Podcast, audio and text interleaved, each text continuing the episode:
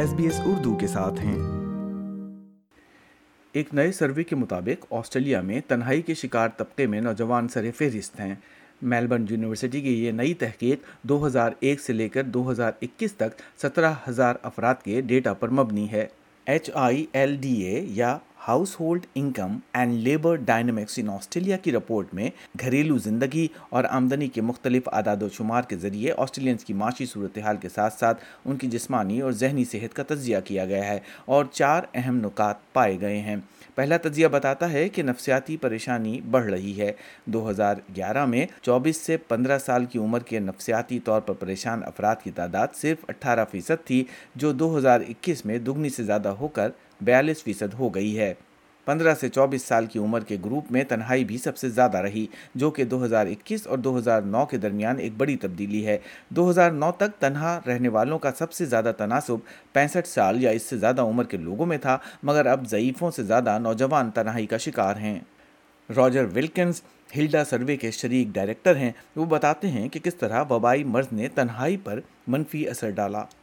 People who are heavier users of social media have experienced greater increases in psychological distress. So with the arrival of the pandemic in 2020, we saw a massive jump up in loneliness amongst 15 to 24 year olds, and this is, I guess, consistent with this being a group that was most adversely impacted by the restrictions on social interaction and movement. First nations کے افراد دیگر Australians اور تارکین وطن کے مقابلے میں اوسطاً زیادہ تنہائی کا شکار رہے۔ شادی کرنے والوں کی تعداد بھی گھٹ رہی ہے۔ 2001 میں 18 سال سے زیادہ عمر کی تقریباً 55% خواتین شادی شدہ تھیں، لیکن 2021 تک یہ تعداد گھٹ کر 18% رہ گئی، لیکن پروفیسر ولکنز کے مطابق شراکت داری کی شرح مکمل طور پر تبدیل نہیں ہوئی۔ 2001 میں 18 سے 64 سال کی عمر کی تقریباً 64% خواتین ملازمت کرتی تھیں، لیکن 2019 تک یہ تعداد 10% سے بڑھ کر 74% ہو گئی۔ There are two main drivers of the decline in marriage. The first is that people are tending to do things like form families, buy a house and get married at later ages. So we're seeing a lot more people in their 20s who are in de facto relationships than we did, say, 20 years ago. So I think there is also a bit of a broader social shift away from marriage. I think increasingly people are probably thinking that they don't need this formal piece of paper to affirm their relationship. There's certainly not the stigma that there once was associated with living with someone out of wedlock. ملک کی افرادی قوت میں خواتین کا تناسب 2001 میں 64.3% سے تقریباً 10% بڑھ کر 2019 میں 74.1% ہو گیا۔ پروفیسر ولکنز اس کی وضاحت اس طرح کرتے ہیں۔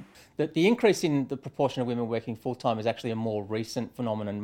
Most of the growth in the prior to the 2000s was in women working part-time, but since then we've seen both part-time and full-time employment of women grow. So up until 2016 we saw essentially no progress in the gender wage gap, but since then we've seen a substantial narrowing of the gender pay gap. So in 2016 women were earning about 78% of men, full-time employees. In the most recent data that was up to 86%. اور پہلی بار اس survey میں تمباکو نوشی کی حالیہ قسم یعنی vaping کرنے والوں کے متعلق معلومات اکٹھا کی گئی ہیں، جن میں سے 14.1% نے 15 سال سے زیادہ عمر کے افراد نے الیکٹرانک سگریٹ یا ویپنگ کی۔ اس سال حکومت ایک اور تجویز پر غور کر رہی ہے جس کا مقصد ای سگریٹ تک رسائی کو محدود کرنا ہے۔ لائک کیجیے، شیئر کیجیے، تبصرہ کیجیے، فیس بک پر SBS اردو فالو کیجیے۔